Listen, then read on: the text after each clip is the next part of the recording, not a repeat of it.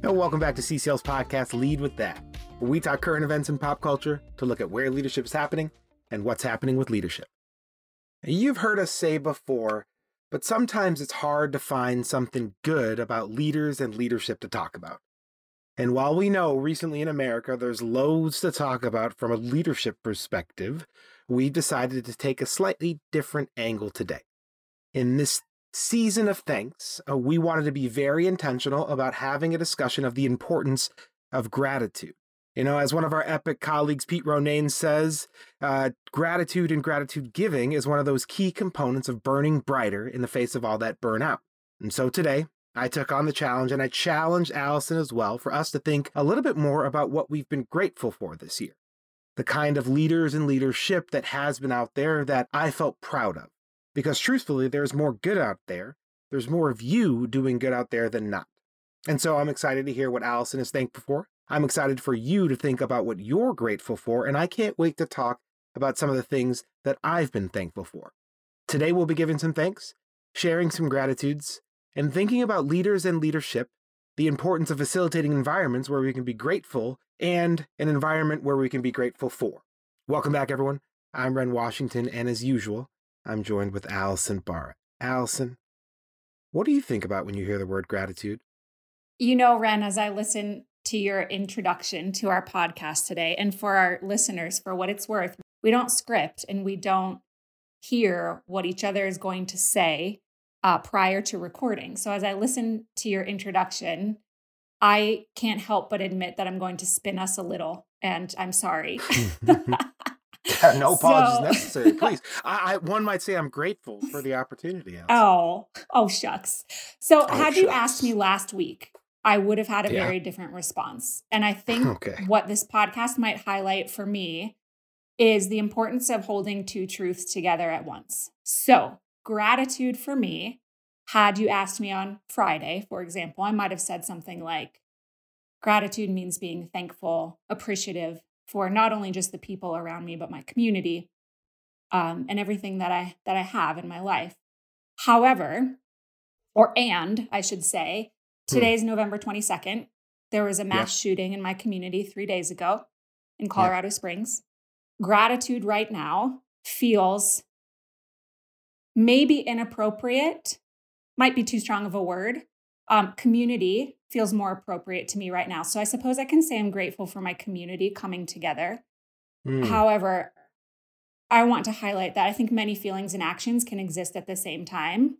And I I refuse to normalize mass shootings and I refuse to skirt over it and pretend like nothing's happened.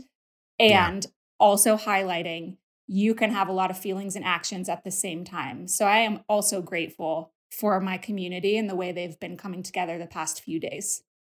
Yeah. Allison, thank you. I I really appreciate you saying that. And you're so right. You're all too right.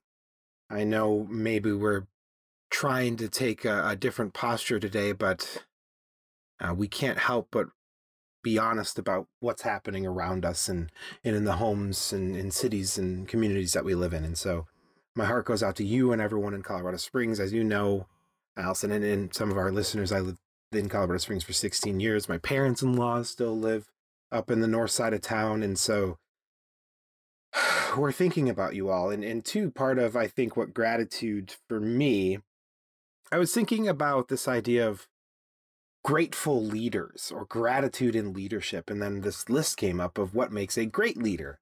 And so that's interesting. And then there's this thing, this this frame that looked at, well, maybe this connection part of leadership is one of those things that we can be grateful for. And so when I think of leaders or leadership or the social process of leadership at at CCL, what we say, I'm I'm often grateful for a community finding a way to come together and in face of horror and unite and, and lift one another.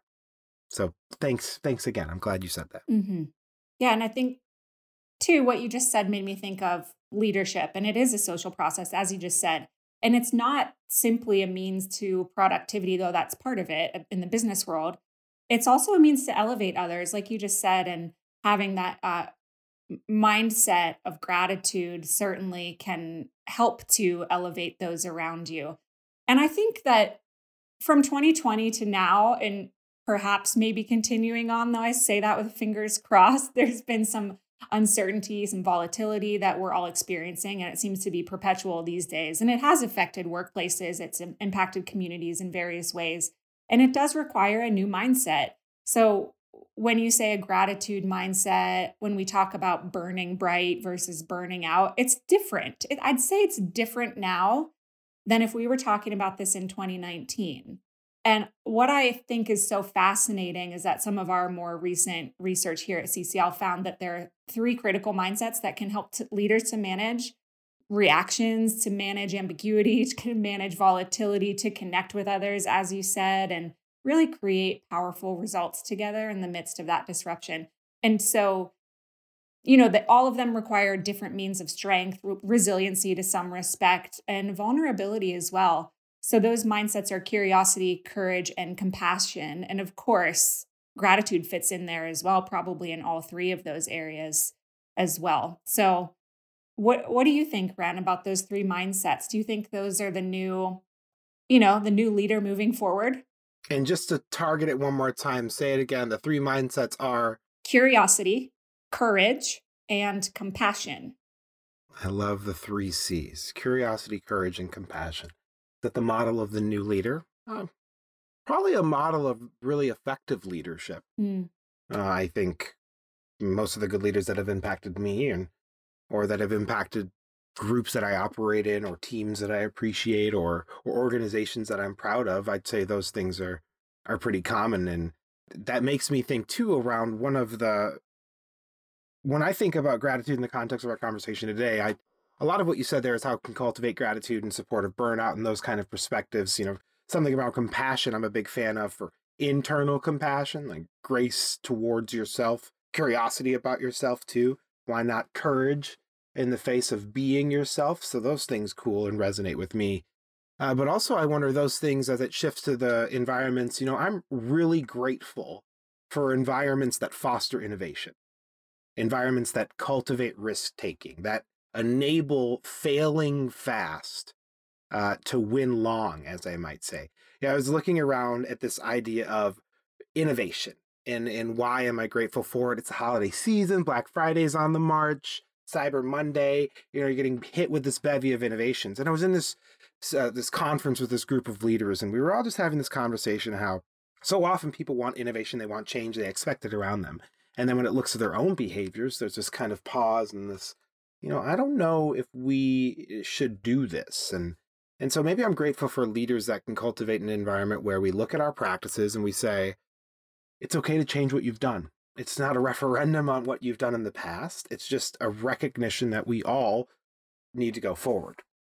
Yeah, and it takes courage to do that, don't you think? It can. I don't know why. Why? I'd say I, it, it my, why does it take courage? I don't know. Yeah, t- help me understand. I share the same perspective as you. I value and I love innovation. It's important too for business growth. And I've worked in environments, not at CCL, but I've worked in environments where people hold tightly to tradition.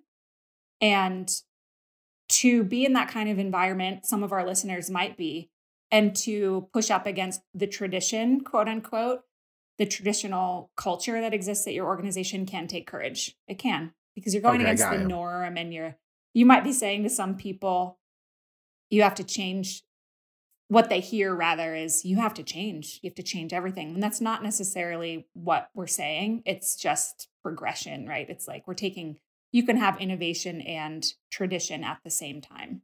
So i think those organizations that hold tightly to tradition you you probably do need some courage to speak up about that. Got you so it's not that innovation in and of itself is courageous it's just that typically innovation then requires one to look at the establishment and say, hey, you there, maybe we should think of things differently. Well, now that you say it, yeah, so yes to that. And it can be both. It can be hmm. the act of innovation, even if you are an environment that cultivates it, can also be courageous. If you're innovating a new product that has worked just fine and you're changing, making changes to it, that's that can be courageous. That can involve some courage, as an example. And where I see that too, and I think the impetus of this this per- first leg of gratitude for me is that uh, at the fringes of science, and maybe not the fringes if that's too spicy, but at the frontier of science, especially like neuroscience, biotech. I mean, there's all these companies right now, and for whatever you think of traditional science or the FDA, uh, I know that ALS or or what's also known as Lou Gehrig's disease is is in really really impacting so many people across the world and is typically nearly always fatal. And there's these new pharmaceutical companies that are at that forefront trying to find uh, these treatments for ALS. I mean, these these approved where they're actually getting good results from peer reviewed studies and appropriately managed things that are coming out into the market too maybe even also there to fight against and manage alzheimer's as well and so when i think about the idea that the generations behind us will hopefully create an environment where the ails for today no longer exist. I mean, I'm grateful for anyone who would create an environment that would say maybe today's solutions aren't the answers to tomorrow's problems. Absolutely. I, I couldn't agree more. And I have to tell you, I'm I am grateful. This I'm not trying to be cheesy, but I'm grateful that you just brought that up because I'll share with you last night, my partner Roger and I, we took um, his daughter out to dinner with the, I think we're calling him the boyfriend. Uh oh. So I hesitate to say that. So if she's listening, she can correct me here, but I think we're calling him the boyfriend. Let's call him the boyfriend. We'll call him. Well, I don't, you know, they're minors, so I don't want to name, I don't want to give names. Okay, so. no titles. We're, we're, we're cool and hip kids as we say things like cool and hip. So we don't need titles. It's cool. It's cool. It's cool. It's cool. anyway, you anyway, know, we're, yep. we're, we're asking him. Uh, this is a 16 year old, by the way. We're asking him about school. uh, we were asking him about, you know, school and life and what's going on in his world. And he shared with us that he started the biggest club and the most successful club at his school. And we asked him, you know, what's that about? And he said, oh, we do random acts of kindness. And it's the most popular, mm. most popular club at our school and um, it's so much fun and we really enjoy doing it so i'm segueing here a little bit but you talked about generations you know younger generations maybe finding new solutions to to problems and i very much appreciate the younger generations and what they're doing and that would be another example too um, times are tough and for some yeah. a 16 year old to to by himself start his own club gather a bunch of people at school, as well as teachers and volunteers, to help spread random acts of kindness in our community. Uh, it does warm my heart. It does. Mm-hmm. Well, I am that grateful for those that design with all of us in mind. And so often I I look around and I just feel so thankful that I'm here because of so many people. So many people who I know, who I don't know, have helped forge a path for me here. And and I was reading this really cool story around these parks departments across the country are beginning to offer free all-terrain wheelchairs at their visitor centers for disabled peoples to explore these n- nature natural reserves and these state parks. I mean, Colorado, Michigan, South Dakota, just some of them. And and one of the the consultants for it said, we just want to create an unforgettable outdoor experience for everyone and my family is big on hiking and big on nature and my kids really love being in nature my wife my god they they need it sometimes i need to just uh, go outside because you're getting a little bit too inundated with the tech and and for so many people they don't have access to that and and so now i just love someone who's saying well why not what's stopping us and and what an interesting story about this young man saying why not be kind what's stopping us and and maybe that goes back to the first environment of how do you cultivate an environment where people fail fast and they say, why not? And then really we believe maybe this thing that we always hear in leaders or leadership where we assume positive intent. Well, maybe we, maybe I'm going to throw in an extra gratitude. I am grateful for the chimes, the chances, the times that I can assume positive intent because it typically works better for me and the people I'm involved with. Absolutely. And I I want you if you don't mind to clarify what does failing fast mean for those of us who haven't heard that term before.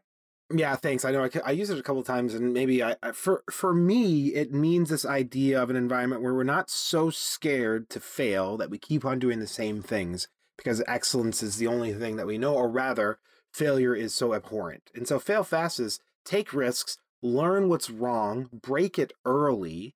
Let's get through the process of validating and checking and and let's fail as often and as frequently as we can in the beginning. So by the time we're done with the process, we have something that's refined, something that's perfected, something that that we're not afraid to pressure test. I think so many people tiptoe through solutions where then it finally hits the market or it finally hits their people's ears and then all of a sudden it crumbles and and like well what happened well we didn't we didn't explore any of this because no one was enabled or felt courageous enough or had the courage or felt empowered enough to say hey something's broken so long winding way as my way to say fail fast is an idea that let's just quickly get all of the bad stuff out of the way as opposed to waiting and pretending nothing's broken so we have a better product at the end this might be another podcast you might say to me let's sidebar that sure. however i'm going to ask you anyway if you're a leader, Correct. how do you cultivate that environment? Uh, an environment for failing fast. Yes. I imagine it's some of the social contracting that has to exist in the layers of leadership and throughout the organization. I mean, you could have a culture of, on my team, we fail fast, and then someone misses the mark, and then they're summarily fired or put on a, a performance improvement plan. And so that's what I would say is some incongruence with team functioning and the organizational hierarchy. So some of you might be listening like, great, Ren, thanks a bunch, fail fast. Also, no can do. Uh, they fire people out here for failing. And, you know, I would look around you and say, well, what kind of environments can you provide enough safety for one another where you can practice those things while your maniacal boss shakes their fist at failure? So I, I that's a larger conversation. I think I would say probably you and I align and we say, hey, what is our appetite for failure? What is an acceptable means for missing the mark? What does appropriate risk taking look like?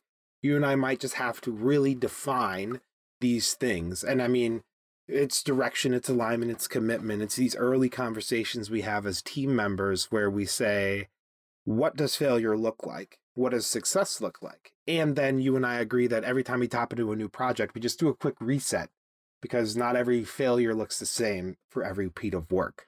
I don't know. Does that work? Yeah, that works. That works. We can come back to it if we decide to in another yeah, episode. We might have to. And and you're highlighting part of the three C's again too, the curiosity, the curiosity part in that to have an environment that nourishes failing fast also involves that curiosity mindset. I'll give you an example. And again, truly grateful that I get to work with my partner, Abigail, who works in our societal impact mm-hmm. department in equity, diversity, and inclusion. And she and I were working on a project yesterday. And I said to her, I just need to verbally process and say a bunch of things that are wrong first, because I get those out of the way. I'm a verbal processor, and then I'll eventually get to it. Right. And she said, okay, great. Just just start talking.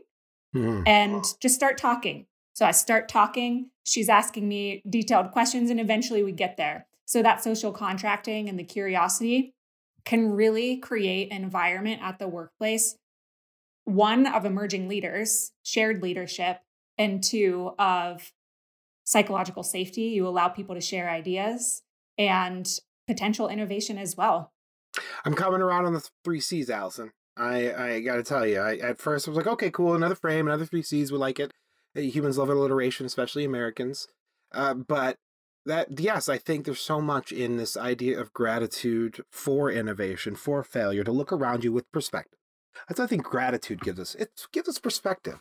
I look around at a failure, doing our air quote thing here, in our organizations, and we go, okay, yeah, that's a miss, but does it benefit? And a lot and frequently, typically, because we look at our our organizations and the thriving businesses that exist because of the people who take risks and learn from those risks. And it's, I see a lot of this happening where times are tight and tough and leaders innovate and they get in there and they they push through the curve and then times get better and times get comfortable maybe they lose sight of that and it gets uncomfortable to dive back into those spaces and and so maybe with curiosity maybe with the courage, courageous behavior. And then too, I compassion is so such a big thing for me. If I could write anything about the importance of, of compassion towards yourself and another, I think it cultivates that ability to to take risks. I mean, how often is it that we are our harshest critic? And I think that's so true of so many high performers. And then they they oh, don't want to take risks because they don't want to be chastised by others, but really by themselves. I mean, that's what we always talk about with growth mindset and the learning curve. People quit the dip because they're like, this sucks being down here. But maybe it only sucks because we're so cruel to ourselves about it. And so maybe with some compassion, all of a sudden, we're innovating. Why do you think people are so hard on themselves? Well, uh, our puritanical ethos, probably hundreds of years of of all work and no play makes Jack a dull boy? I think probably. But no, when I look around the globe and I think honestly around a lack of self acceptance, mm. a lack of clarity on what I care about and why. You know, we're having, you were talking about Roger's daughter and the and the young man who seems to care about kindness. And my daughter, she's a senior in high school. She's on the way to college and we're having these real conversations around self-validation. And so many teenagers, and I remember it, and I think so many adults struggle with this idea of being okay with who they are because they know what they want and why. And I think for so many people, that's so murky. And so there's no compassion for self because you look around at the behavior that's rewarded, you look around at the behavior that's punished, and you're like, I don't know, maybe this like weird self flagellation thing is what we're all supposed to be doing. When I think the science and the data and the anecdotes point to communities of culture, eh, communities that and cultures that have courage and curiosity and compassion, as you were saying, and as I'm coming around to, create an environment of innovation. So I don't know why do people are mean to themselves? Why do you think people are mean to themselves? Why can't they be compassionate? there's probably a lot of varying reasons. Depends yeah. on, you know, like the culture yeah. that you were raised in, uh-huh. what you become accustomed to, the environment around you, what you were socialized to do, what you saw your parents model. You know, it, human beings are so complex. Um, I, I don't know the answer. It depends. I can be hard on myself because I like to produce quality work. I've done a lot of like self work around that but if I think back to like 10 years ago, gosh, so my worst, my own worst critic. And I can guarantee you that other people were not thinking about my failures as much as I thought they were. you know, like, mm-hmm. so if I could offer anyone that advice, people are not honing in on your failures in the way that you think that they are. So who knows? I mean, there's probably a variety of reasons, but self compassion is a, great thing to focus on for any leader as we say at the center, and as uh, you probably hear a lot of cliches, you have to focus on yourself in order to lead others, right? You have to lead yourself to lead others. You have to put on your oxygen mask first in order to help others. It's very cliche, but it's also very, very true. So that self self compassion, self courage, self curiosity first is is crucial. And I do want to add though, not to get too hung up on self, self, self because if you're only focused on self, then you're limiting how you might nourish those around you and how you might nourish the collective. And I also think sometimes we get really hung up as a culture on self, self, self, when community can also help you to focus on yourself while also healing the community at the same time. You can have both. Hmm. That's an interesting juxtaposition because I don't know if I would consider people's index on the self, like you're talking about, the self, self, self, as an example of true air mask first. I would say that self, self, self is in service of the wrong communities. It's like in service of seeking acceptance and validation from places that don't value you, will never accept you. And so you model a self that doesn't reflect who and what you are and real acceptance and inclusion. And I'm grateful for people who do that, look at you and say, You're welcome here. Your true self is welcome here. And in service of yourself, maybe you'll serve the community, or maybe in service of the community, you'll find yourself. So I, I hear you, and I, I will probably, I mean, unsurprisingly, I think we agree on that. What I think from a leadership standpoint, again, and what an interesting story you said around the boyfriend because we're calling him the boyfriend, is that he seems to have a keen, or at least his group seems to know something around their value. And if you can tether what people value to what they're grateful for, or vice versa, then you can create these these virtuous cycles that start to perpetuate positivity through your environment. And so I guess as a leader, again, what does value driven leadership look like? How can you demonstrate gratitude for risk taking, for innovation, for someone walking the talk? Maybe that's how you can capture some of that. Yeah, perhaps two things. We're calling we're calling him the boyfriend because he's a minor. So I just want to clarify that. He's a minor. I'm not going to say his name on a public podcast. That's why we're calling him the oh, boyfriend. Oh no. Call yeah, him totally. the friend, the friend, if that's better. Anyhow, um, I and clarify for me, I'm just calling him the boyfriend because I think that's hilarious, and I have a teenage daughter too. So my job is basically to make it, them embarrassed. So I'm just doing my job. Okay, good job, good job. Yep, thank you. So if you're a parent and you're listening, your job is to embarrass your children, as Ren just said. a soundbite. It's a polarity. We are talking a lot about polarities. Okay, regardless, I think there's nuances to everything. That almost nothing is black and white, and except for nothing is black and white. That's the only black and white statement mm. I will mm. make. Everything is nuanced. What I want to clarify and what I'm saying is if I do think we live in a culture, not everywhere, of course, where it is self, self, self. What can I do to succeed? What can I do to buy the house? What can I do to get the next role? What can mm-hmm. me, me, me, me, me? It is phrased as self development. Mm. Sure. I mean, sure. However, when we talk about leadership, it is social, it is a social process. And there are times when those around you can support you in your development. It does not always have to be, how can I solve this myself? What can I do? That's harmful. It's harmful, and you won't get the best out of a group anyway, a community, a team at the workplace a whole organization. Could you imagine if at CCL you never reached out to anyone for anything? Yes. How would that, how would that go if you were making a custom design with some material that the client asked for that you weren't familiar with? You'd probably do fine because you're a smart human. But if your job was always to do that and you never reached out to anybody and you never got fresh perspectives, you never asked the Pete Ronaynes, hey, what are some other ways I can look at gratitude? You're limited. Mm-hmm. And your your product, quote unquote, your product is going to get old very fast. Yeah, we do say flourishing is not a solo endeavor. Truth. Yeah. And, and I think there's probably plenty of people out there who would look around themselves and say, well, not for me. And, and again, I don't know if we're here to debate or change anyone's mind to that end, but I think what you're highlighting is something important around the recognition of the amplification of the social processing of the leadership. And I think when we engage each other in those spaces, being, yeah, as we talk about this, I'm saying maybe part of gratitude is humility, being humble enough to ask for help, uh, being in an environment where people demonstrate gratitude for the asking for the help.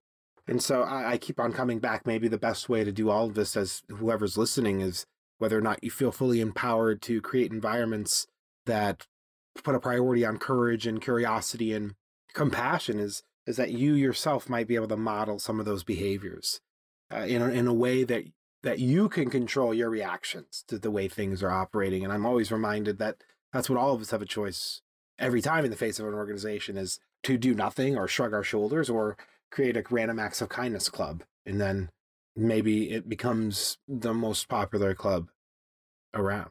Right. And then what? Right. The the mission of that club is is doing some good. It's doing some good out there. I don't think anyone would dispute that spreading kindness is a good thing. We might have one or two out there who would, eh, you know, but most people would say, that's really, wow, that's really great. And in the act of uh, practicing what I preach, curiosity, right?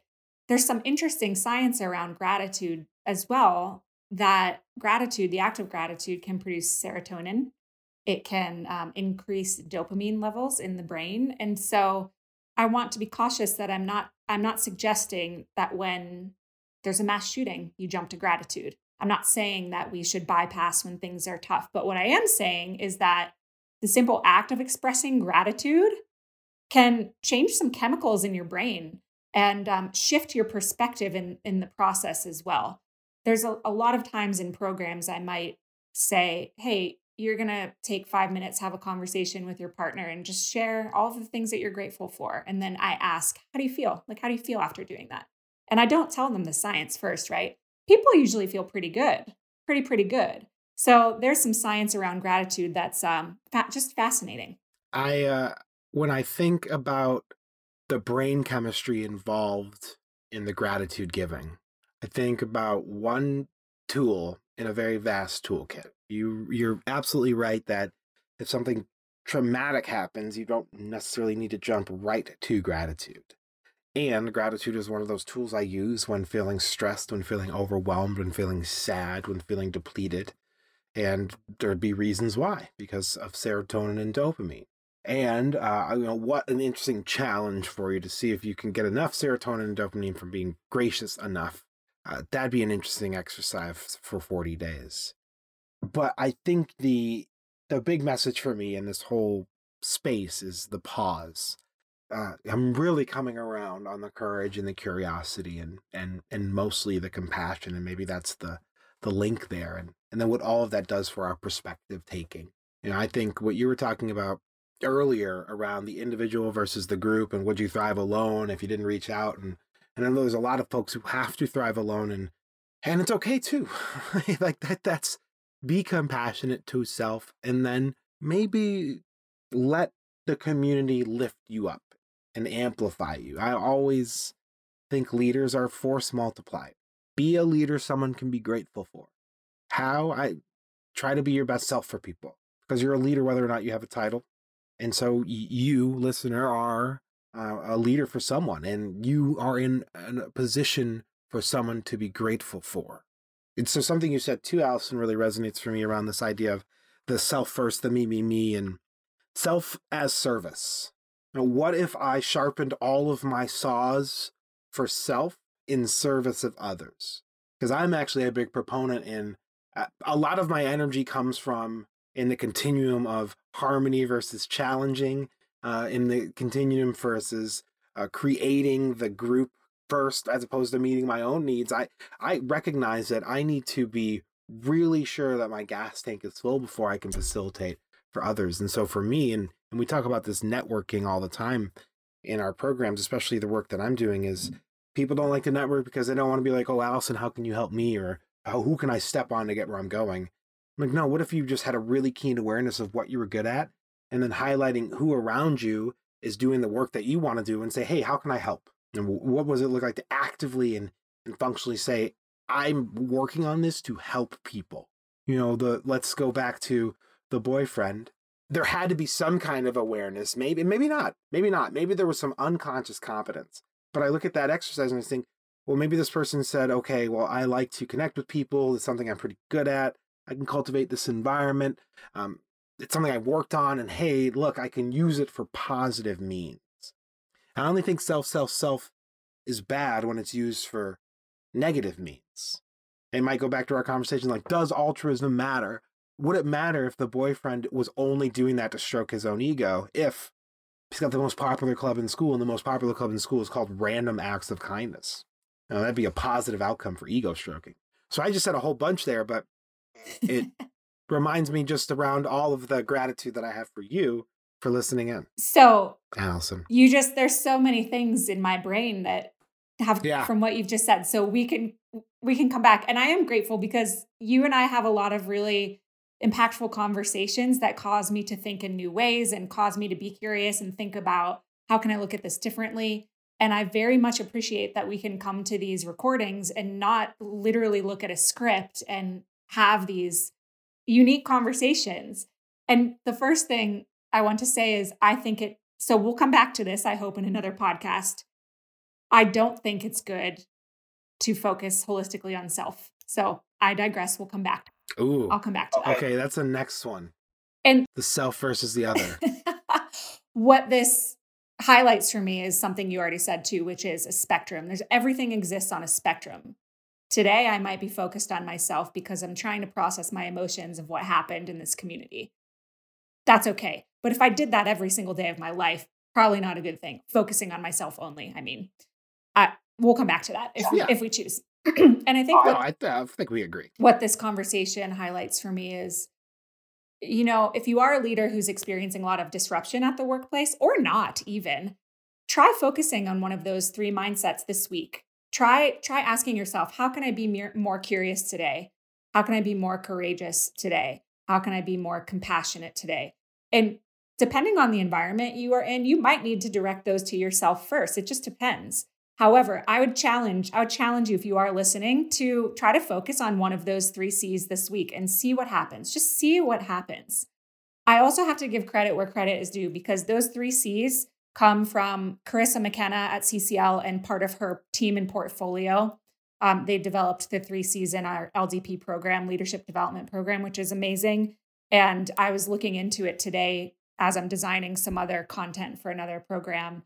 So the timing was perfect for me to be looking at that this morning because it hmm. really resonated with me, especially when there's disruption in your environment, as those three mindsets being crucial for you to be able to move forward in a leaderly way, so to speak. Mm-hmm. So, that said, to our listeners, our challenge is to you how can you be more curious? How can you be more courageous? How can you be more compassionate? And I have to give a special um, heartfelt gratitude to Emily and Ryan, who are behind yes. the scenes. They always make our podcast happen so seamlessly. So we are grateful for you. And I also want to acknowledge that, again, today's the 22nd of November. There are 15 plus different holidays that happen between now and January 1st. So, a very hot, happy holiday season to all of you. Um, you can find all of our show notes and episodes on ccl.org. And we look forward to connecting with you next time. Thanks, Ren. Thanks, Allison. And thank you, everyone. We're grateful for you too. Find Allison on TikTok. Thanks, everyone. See you next time.